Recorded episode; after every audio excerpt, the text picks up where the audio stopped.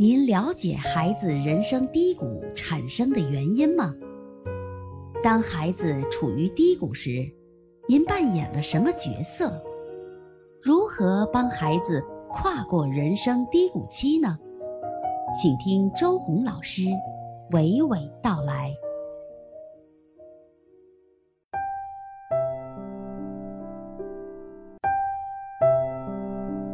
亲爱的听众朋友们，大家好。这里是周红谈亲子。最近呢，我们的亲子栏目中呢，我一直在为大家分享周文锦同学的新书《大家支教》中的一些文章。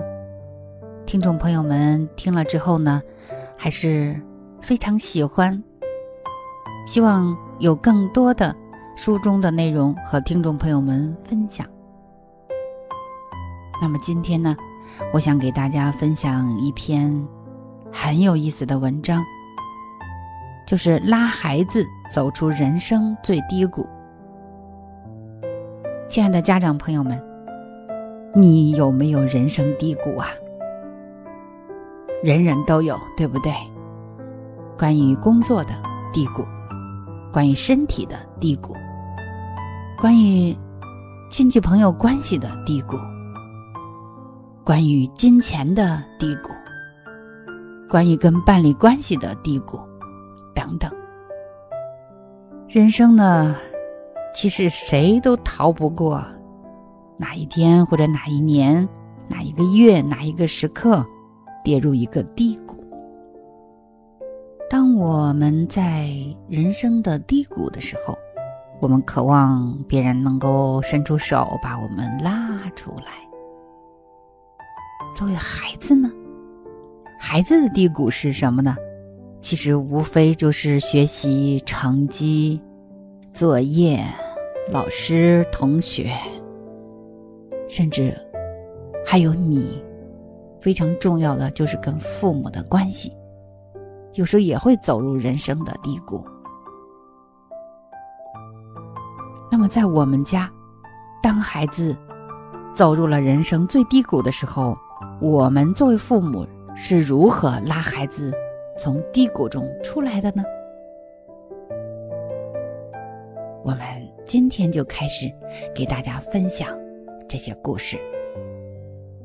当然，这个故事呢也是一个系列的节目，请大家持续的关注。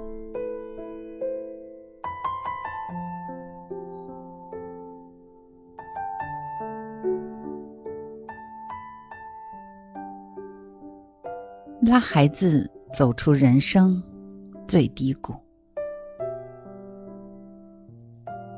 孩子在低谷的时候，你会怎么做？怎么帮助孩子跨过人生低谷期呢？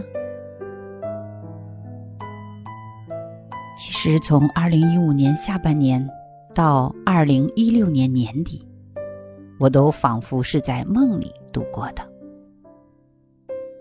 这是我人生第一次巨变，从东方到西方。这段时间，我前往澳大利亚，开始在一个私立的女子学校 Fairbank 读初三。从语言学校开始到高中第一年，我几乎没有对什么事情特别清楚过。迷迷糊糊，如至梦中。靠自己理解的事物几乎没有，感觉只是这样说，还不能完全的让大家理解。那我就举几个例子吧。第一，课堂老师说的话完全听不懂啊。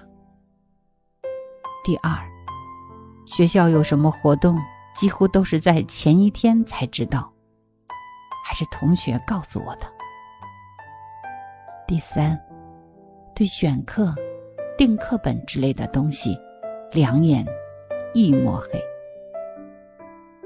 第四，作业不会做，每次作业都完成的很差。第五，数学从 A 班调到了 C 班。函数学了五次，依然不会。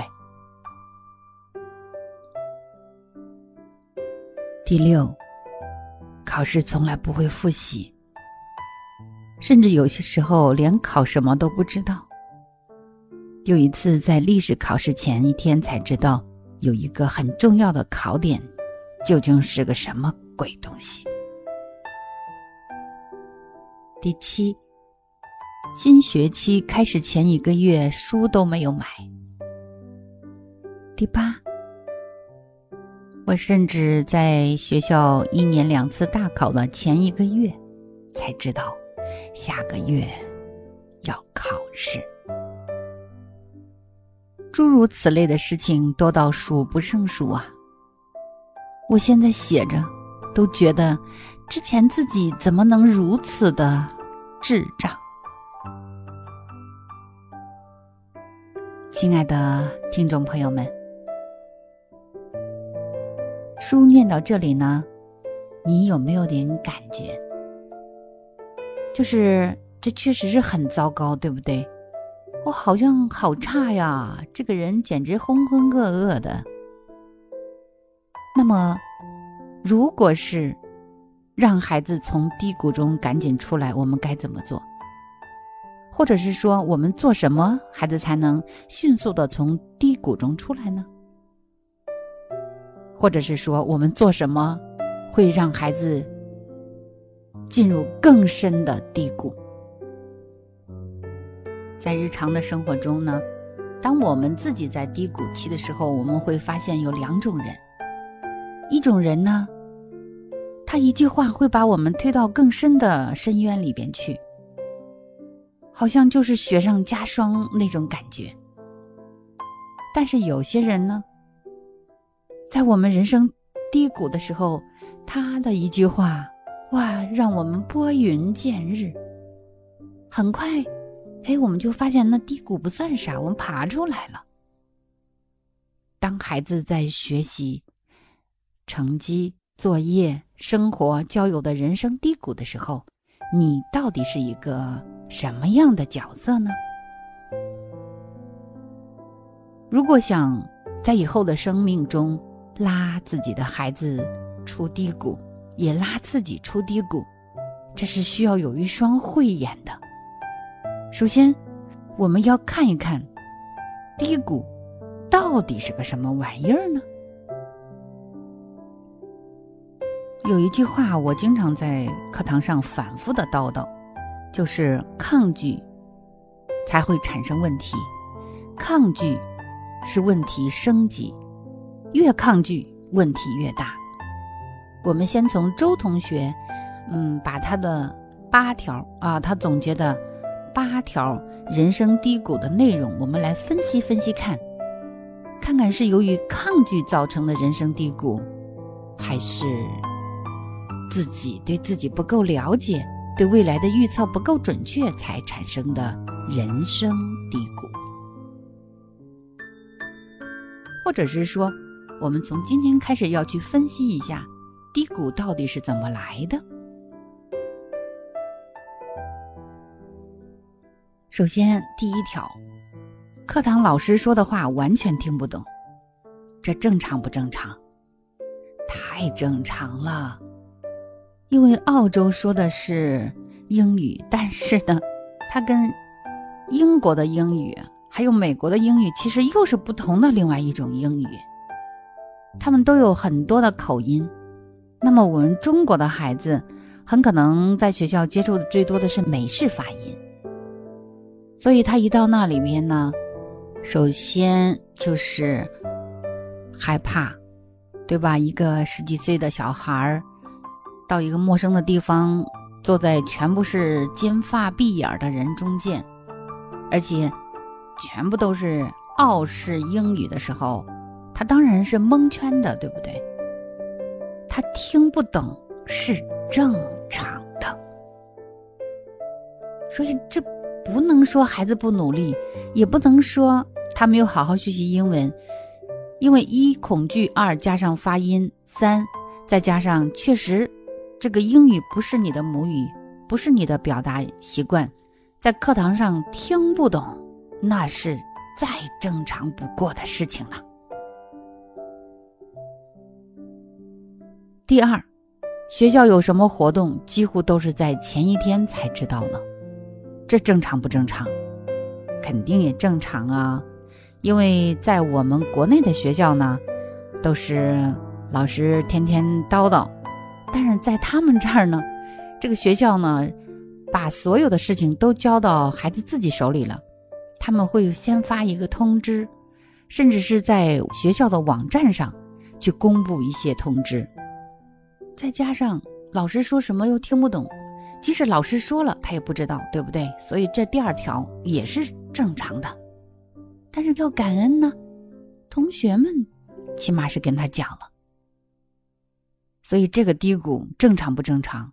正常。太正常不过了，这不是孩子不努力，孩子是没有责任的。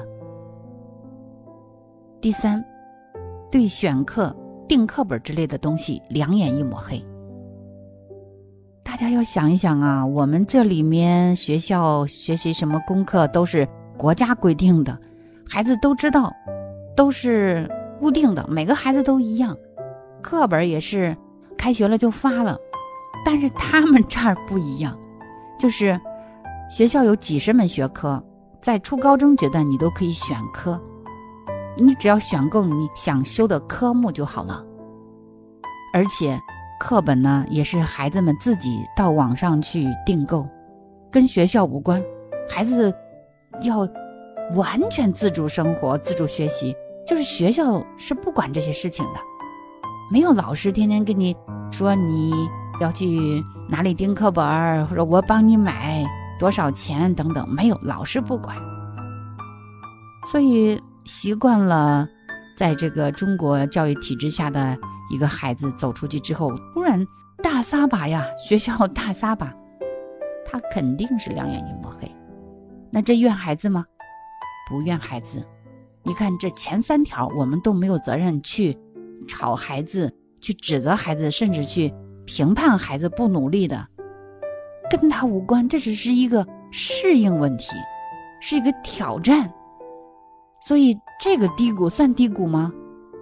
这不是孩子自己自愿跌入低谷，这不是因为不努力，而是因为只是一个调频，一个适应的过程。第四，作业不会做，那这是肯定的了，听不懂你怎么做呢？第五，数学从 A 班调到 C 班，这也正常。你肯定要学习，要掉下去，而且这个掉下去太正常不过了。因为第一个，就是第一个，你全部听不懂，就直接就到了你必须掉成绩了。所以说，你看后边这些，这个七呀、八呀这些，其实啊都是太正常过了。你看我帮大家分析的时候呢，你有没有发现，我从来没有觉得我的孩子是做错了，或者是因为他的错误而产生的人生低谷？我没有这样看，我很理解他。其实他能一个人拉着拉杆箱出国门，我都很佩服他了。能在那生活下去就很厉害了。我觉得这些都是可以接受的。所以，我的孩子如何走出人生最低谷呢？我们下期节目给大家分享我的反应。那么今天的作业就是：如果这个是你自己的孩子，你会如何反应？你会如何对孩子有哪个方向的引导，或者是语言导向去？做一做这个作业，看看我们是不是一个类型的家长。好的，听众朋友们，我们下期节目再见。